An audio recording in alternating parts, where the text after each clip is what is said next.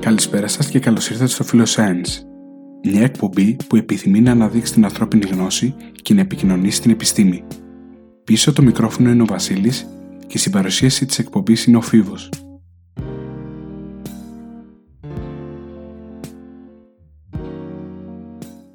Γεια σας, γεια σας. Καλώς ήρθατε σε ένα ακόμα επεισόδιο Philoscience. Λοιπόν, μετά από πολύ καιρό βρίσκομαι μόνος μου πίσω από το μικρόφωνο, ε, καθώς είναι ε, μετά από αρκετό καιρό η πρώτη φορά που κάθομαι ε, πίσω από το μικρόφωνο χωρίς το Βασίλη ή κάποιον ιδιαίτερο καλεσμένο. Και σήμερα λοιπόν έχουμε Philoscience και έχουμε λοιπόν μια ιδιαίτερη θεματική η οποία έχει απασχολήσει και τη φιλοσοφία στο παρελθόν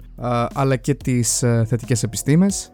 Θα μιλήσουμε λοιπόν και θα συζητήσουμε σήμερα για το concept, για την ιδέα της ε, τυχεότητας για το κατά πόσο θα μπορούσε η τυχεότητα να είναι μια ενδογενής ιδιότητα του φυσικού μας κόσμου, της ε, φυσικής πραγματικότητας. Για να τα πάρουμε λίγο τα πράγματα από την αρχή, τι εννοούμε όταν λέμε τυχεότητα; Ε, ένας απλός ορισμός ε, για να έχουμε στο νου μας είναι ότι η τυχεότητα είναι η ιδέα ε, πως τα γεγονότα δεν προκαλούνται δετερμινιστικά και η έκβαση των φαινομένων είναι πιθανοκρατική. Δηλαδή η έκβασή τους οφείλεται στην τύχη και να δώσουμε και έναν ορισμό για την ε, αντίθετη πλευρά, για την αντίθετη άποψη, για τον δετερμινισμό. Ε, ο δετερμινισμός είναι ε, η πεποίθηση ότι τα γεγονότα έχουν καθοριστεί πλήρως από τις αιτίες τους. Η αναζήτηση για τον δετερμινισμό και την τυχεότητα έχει τις ρίζες της σίγουρα από τότε που ο άνθρωπος θα άρχισε να σκέφτεται, αλλά καταγεγραμμένα έχει τις ρίζες της από την αρχαία ελληνική φιλοσοφία, οι προσοκρατικοί ασχολήθηκαν, όπως είναι ο Λεύκηπος και ο Αριστοτέλης, και ειδικότερα οι στοικοί. Εμείς όμως ε, σήμερα σε αυτό το επεισόδιο δεν θα ασχοληθούμε με τον δετερμινισμό και την τυχεότητα ως concepts ε, στη φιλοσοφία, αλλά ως ιδέες που ενυπάρχουν στη φυσική. Πάμε λοιπόν να δούμε τον δετερμινισμό και την τυχεότητα στη φυσική.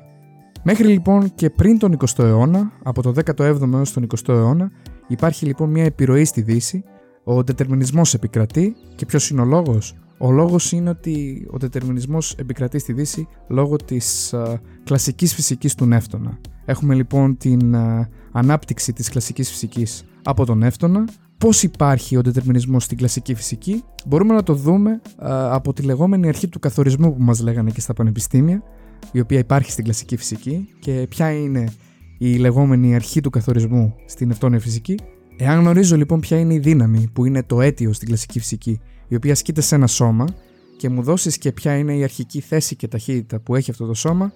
τότε μπορώ να σου προσδιορίσω και να σου προβλέψω πλήρως ποια θα είναι η κίνηση που θα κάνει και ποια θα είναι η τροχιά που θα ακολουθήσει. Παραδείγματος χάρη, άμα σκεφτούμε ότι έχουμε μια μπάλα ποδοσφαίρου, η οποία με πολύ καλή προσέγγιση υπακούει στους νόμους της κλασικής φυσικής και γνωρίζω αυτή την μπάλα με, με ποια γωνία την κλώτσισα, ή αν απλούστατα την αφήσω να πέσει από κάποιο ύψος λόγω του βάρους ε, της μπάλας, τότε η κλασική φυσική μου λέει ότι μπορώ να ξέρω πλήρως το μέλλον της. Ποια θα μπορούσε λοιπόν τώρα να είναι η συνέπεια της αρχής του καθορισμού για το πώς λειτουργεί το σύμπαν μας. Αυτό αντικατοπτρίζεται πάρα πολύ, ε, πολύ καλά, αν θέλετε τη γνώμη μου, στον λεγόμενο δαίμονα του Λαπλάς όπου ο Pierre Simon Laplace ε, ισχυρίζεται ότι αν λοιπόν ε, υπήρχε μια οντότητα η οποία θα ήταν σε θέση να γνωρίζει όλες τις δυνάμεις που ασκούνται σε όλα τα άτομα του σύμπαντος και ήξερε μια δεδομένη στιγμή την ακριβή θέση και ταχύτητα που έχει το κάθε σώμα στο σύμπαν, τότε το παρελθόν και το μέλλον του σύμπαντος θα βρισκόταν μπροστά στα μάτια του. Έτσι λοιπόν το μέλλον του σύμπαντος θα ήταν προδιαγεγραμμένο ε, και θα μπορούσε να το δει μπροστά στα μάτια του ακριβώς επειδή θα ίσχυε η κλασική φυσική. Είναι μια συνέπεια της αρχής του καθορισμού. Τώρα επίσης θα ήθελα να αναφερθώ και σε κάτι άλλο, ε, στη λεγόμενη θεωρία του χάους, όπου τι γίνεται στη θεωρία του χάους; Παρατηρήθηκαν λοιπόν περιπτώσεις συστημάτων που παρουσίασαν χαοτική συμπεριφορά. Ε, τέτοια συστήματα θα μπορούσαν να είναι από ένα διπλό εκρεμές μέχρι τον καιρό και το κλίμα όπου τι συμπεριφορά ε, παρουσίαζαν; Παρουσίαζαν συμπεριφορά όπου η τελική κατάσταση δεν φαινόταν ε, να σχετίζεται άμεσα με την αρχική. Εδώ βέβαια η αρχή του καθορισμού εξακολουθεί να ισχύει, αλλά σημαντικό ρόλο ε, παίζει η εξάρτηση από τις αρχικές συνθήκες. Παρουσιάζεται μεγάλη ευαισθησία στις αρχικές συνθήκες σε αυτά τα συστήματα και μια μικρή μεταβολή στις αρχικές συνθήκες ε, συνεπάγεται μεγάλη μεταβολή στην τελική κατάσταση που θα πάρουμε. Ε, ένα παράδειγμα για να το καταλάβουμε αυτό είναι ότι άμα σκεφτούμε ότι έχουμε ένα πρόγραμμα το οποίο προβλέπει τον καιρό και χρησιμοποιούσαμε αρχικές συνθήκες για να τρέξουμε αυτό το πρόγραμμα, για να μας βγάλει την πρόγνωση και παίρναμε παραδείγματος χάρη την πίεση του αέρα με ακρίβεια 4 δεκαδικών ψηφίων αντί για 10 ας πούμε, τότε το πρόγραμμα θα μας έβγαζε καταιγίδα αντί για ηλιοφάνεια. Φυσικά άμα γνώριζα με άπειρα δεκαδικά ψηφία ε, όλες τις αρχικές συνθήκες τότε θα ήμουν σε θέση να προβλέψω πλήρως τον καιρό, διότι ισχύει η αρχή του καθορισμού. Θα φύγουμε λοιπόν τώρα από την ε, κλασική φυσική και από την περίοδο του 17ου μέχρι του 20ου αιώνα και φτάνουμε λοιπόν στον 20ο ε, αιώνα πλέον και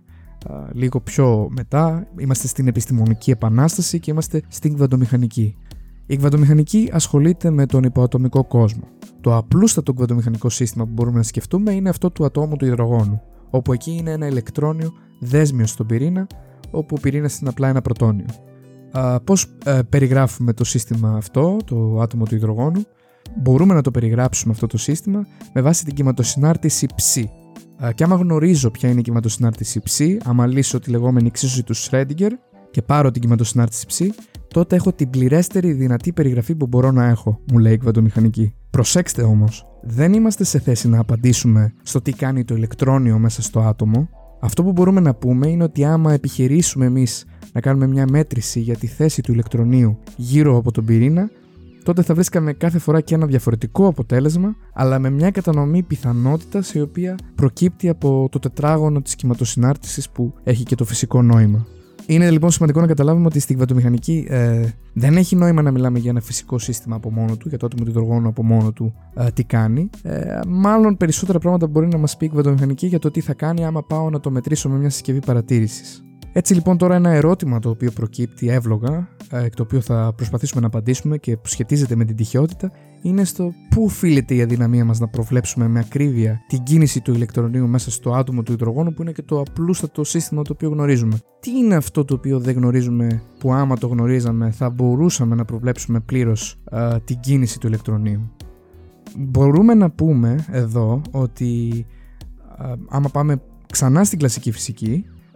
και κάνουμε το, τη λεγόμενη ρήψη κέρματος, άμα κάνουμε τη ρήψη λοιπόν ενός κέρματος, εκεί η αδυναμία να προβλέψουμε την έκβαση στο αν θα προκύψουν κορώνα ή γράμματα, οφείλεται σε ατελή γνώση ε, των παραγόντων που θα επηρεάσουν το αποτέλεσμα, έτσι. Ε, δηλαδή δεν γνωρίζουμε ακριβώς ποιες είναι οι αρχικές συνθήκες, οι διακοιμάνσεις του αέρα, πόσα γκέλ θα κάνει, ποιες είναι οι πιθανές ανομαλίες του εδάφους άμα γνωρίζαμε μια τέτοια πληθώρα από παραμέτρους ε, και μας ήταν ε, γνωστές αυτές οι παράμετροι, τότε με βάση την κλασική φυσική θα μπορούσαμε να προβλέψουμε αν θα έπεφτε εν τέλει κορώνα ή γράμματα. Στην κβαντομηχανική όμως τι γίνεται; Στην κβαντομηχανική λοιπόν πού οφείλεται η αδυναμία μας να προβλέψουμε την κίνηση του ηλεκτρονίου; Είναι απλά μια ρήψη κέρματος και οφείλεται σε ατελή γνώση; Λοιπόν υπάρχουν δύο απαντήσεις, δύο σχολές σκέψης οι οποίες ε, καλούνται να απαντήσουν ε, για την προέλευση των κβαντικών πιθανότητων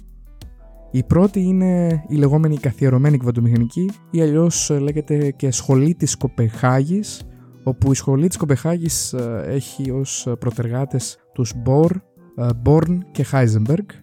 όπου η σχολή σκέψης αυτή μας λέει ότι οι κβαντομηχανικές πιθανότητες είναι θεμελιώδεις και υπάρχει λοιπόν ε, η τυχαιότητα σαν ένα εγγενές χαρακτηριστικό της φύσης στο υποατομικό επίπεδο και δεν είναι αποτέλεσμα κάποιας ατελούς γνώσης, έτσι. Η πιθανοκρατική συμπεριφορά είναι εγγενές χαρακτηριστικό. Και πρέπει λοιπόν λίγο τώρα εδώ να καταλάβουμε στη σχολή της Κοπεγχάγης ένα βασικό concept, το concept της μέτρησης. άμα σκεφτούμε τώρα για λίγο, ένα, αντί να έχουμε λοιπόν ένα κέρμα κλασικό, άμα λοιπόν σκεφτούμε ότι έχω ένα κέρμα το οποίο το κάνω μικροσκοπικό και το κάνω ένα κβαντικό κέρμα, αν μπορούσαμε λοιπόν να φανταστούμε ένα κβαντικό κέρμα,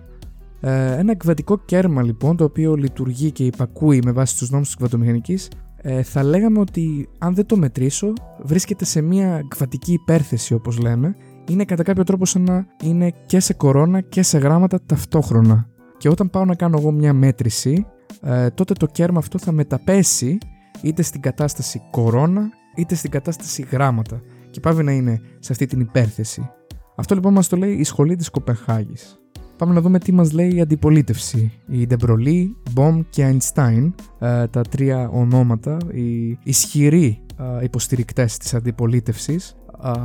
της σχολής της Κοπεχάγης, όπου τι λένε αυτοί οι κύριοι, μας λένε ότι οι κβαδομηχανικές πιθανότητες δεν είναι θεμελιώδεις. Και ενδεχομένως να οφείλονται στην ύπαρξη κάποιων κρυμμένων μεταβλητών που, αν μας ήταν γνωστές, θα προσδιορίζαν μονοσήμαντα τη συμπεριφορά ενός κβαντικού συστήματος. Και έτσι λοιπόν η φύση εν τέλει θεμελιωδώς λειτουργεί αιτιοκρατικά. Ή αλλιώς θα μπορούσαμε ε, να πούμε την ε, λεγόμενη, τη γνωστή ατάκα του Albert Einstein ότι ο Θεός δεν παίζει ζάρια με το σύμπαν. Ας έρθουμε λοιπόν τώρα στο 1935 όπου εκεί οι κύριοι Einstein, Podolsky και Rosen δημοσιεύουν το λεγόμενο APR παράδοξο στο οποίο αμφισβήτησαν ότι η καθιερωμένη κβαντομηχανική είναι μια πλήρης θεωρία. Θεώρησαν λοιπόν ότι δεν είναι μια ολοκληρωμένη θεωρία και για να καταλάβουμε το APR παράδοξο ας φανταστούμε ότι έχουμε δύο διεμπλεγμένα κέρματα, τα α και β. Τι σημαίνει διεμπλεγμένα; Υπάρχει η λεγόμενη κβαντική διαπλοκή ε, στη κβαντομηχανική όπου διεμπλεγμένα ε, με απλά ε, λόγια μπορούμε να πούμε ότι σημαίνει πως εγώ άμα πάω και μετρήσω το α και μετράμε να είναι κορώνα τότε το β θα καταρρεύσει όπως λέμε στην τιμή γράμματα. Με άλλα λόγια δηλαδή μια ταυτόχρονη μέτρηση των α και β θα μας δώσουν τα αντίθετα αποτελέσματα. Θα καταρρεύσει η υπέρθεση στην οποία βρίσκονται και θα μας δώσουν τα αντίθετα. Δηλαδή, άμα το α είναι κορώνα, το β θα είναι γράμματα, ή αντίθετα, άμα το α είναι γράμματα, το β θα ε, μεταπέσει στην κατάσταση κορώνα. Πού προκύπτει το παράδοξο; Το παράδοξο λοιπόν προκύπτει ότι αν έχουμε αυτά τα δύο διεμπλεγμένα κέρματα α και β και τα διαχωρίσουμε, παραδείγματος χάρη το α το έχουμε στη Θεσσαλονίκη και το β το στείλουμε σε απόσταση ίση με τη διάμετρο του γαλαξία μας ας πούμε. Δίνω μια τόσο μεγάλη απόσταση ώστε να καταλάβουμε ότι το φως θα έκανε χιλιάδες χρόνια για να φτάσει από το α στο β κέρμα. Και πάμε να κάνουμε μια μέτρηση στο α κέρμα στη Θεσσαλονίκη και πάμε και το μετρήσουμε κορώνα, τότε το β κέρμα στην άλλη άκρη του γαλαξία θα καταρρεύσει στην τιμή γράμματα και είναι αυτή η ακαριαία συσχέτιση των δύο κερμάτων που δείχνει να ψηφά την ε, αρχή της τοπικότητας δηλαδή είναι ουσιαστικά σαν να επικοινωνούν με ταχύτητα πολύ μεγαλύτερη από αυτή του φωτός. Αυτήν την αλληλεπίδραση ο Einstein την αποκάλεσε uh, στοιχειωμένη δράση από απόσταση, spooky action at a distance στα αγγλικά και πρότεινε ο Albert Einstein uh, πως αυτά τα κέρματα θα έπρεπε να είχαν μια καθορισμένη τιμή κρυμμένη από τους πειραματιστές και η ύπαρξη τοπικών κρυμμένων μεταβλητών θα μπορούσαν να προκαθορίσουν τις τιμές των κερμάτων από πριν, πριν τα διαχωρίσουμε. Για να το καταλάβουμε λίγο καλύτερα αυτό είναι σαν να έχουμε ε, δύο κέρματα και πάμε και τα τοποθετήσουμε σε δύο μαύρα κουτιά. Και ας πούμε ότι παραδείγματος χάρη το α ε, μπαίνει μέσα στο κουτί με την τιμή κορώνα από τη μεριά που είναι γυρισμένο κορώνα και το β ε, με γράμματα και μετά, άμα πάρουμε αυτά τα δύο μαύρα κουτιά και τα διαχωρίσουμε και το ένα το στείλουμε στην άλλη άκρη του γαλαξία και το άλλο παραμείνει στη Θεσσαλονίκη, τότε οι πειραματιστές απλώς δεν ξέρουν ποιο κουτί είναι ποιο. Όμως ήρθε 30 χρόνια αργότερα ο Τζον Μπελ, ο οποίος κατάφερε να διατυπώσει τις διάσημες ανισότητες του Μπελ, βάσει των οποίων η διαφωνία της καθιερωμένης κβαντομηχανικής ε, με τους Einstein, Podolsky και Rosen μπορούσε να τεσταριστεί πειραματικά. Και πράγματι έχει γίνει αμέτρητες φορές, αλλά α, πρώτη φορά το 1982 οι Aspect, Dalibard και Roger έδειξαν πειραματικά ότι δεν υπάρχουν τοπικές κρυμμένες μεταβλητές. Επαληθεύθηκε η καθιερωμένη κβαντομηχανική και έτσι φαίνεται ότι οι κβαντομηχανικέ πιθανότητες μάλλον δεν οφείλονται σε ατελή γνώση και μάλλον είναι θεμελιώδεις όπως ισχυρίζεται η σχολή της Κοπεχάγης η οποία σχολή της Κοπεχάγης είναι και η πιο γνωστή, η πιο καθιερωμένη ερμηνεία της κβαντομηχανική, ε, παρόλο που δεν είναι η μοναδική, έτσι. Κάτι άλλο επίσης που δεν πρέπει να αφήσουμε θολό εδώ είναι ότι είναι κατανοητό και υπάρχει επιστημονικό consensus ότι η κβαντική διαμπλοκή δεν επιτρέπει κάποια επιρροή ή πληροφορία ε, να ταξιδέψει με ταχύτητα μεγαλύτερη από αυτή του φωτός. Έτσι, επομένως, η ειδική σχετικότητα ε, του Einstein, η οποία ε, ισχυρίζεται ότι δεν μπορεί τίποτα να ταξιδέψει με ταχύτητα μεγαλύτερη του φωτός, απλώς ε, μεταβάλλεται στο ότι καμία πληροφορία δεν μπορεί να ταξιδέψει με ταχύτητα μεγαλύτερη από αυτή τη φωτός. Τέλος, να αναφέρουμε ότι η καθιερωμένη κβαντομηχανική έχει καταφέρει και έχει επεκταθεί και έχει παντρευτεί με την ειδική σχετικότητα, κάτι που άλλες θεωρίες που δεν συμφωνούν με τη σχολή σκέψη της Κοπενχάγης, όπως παραδείγματος χάρη η θεωρία De Broglie Bomb, οι οποίες όμως είναι μη τοπικές θεωρίες, δεν έχουν καταφέρει ακόμα να παντρευτούν με την ειδική σχετικότητα. Ε, Παρ' όλα αυτά όμως υπάρχουν ε, και αυτές στη βιβλιογραφία Βλέπουμε λοιπόν ότι η σχολή της Κοπεχάγης παραμένει μέχρι και σήμερα η επικρατέστερη σχολή ερμηνείας της κβατομηχανικής. Σας ευχαριστώ πάρα πολύ, εγώ ήμουν ο Φίβος Δημητρίου και θα τα πούμε σε ένα επόμενο επεισόδιο. Από τον ε, Φίβο Δημητρίου και από τον Βασίλη Παπουτσί να είστε όλοι και όλες καλά. Γεια και χαρά! Γεια σας!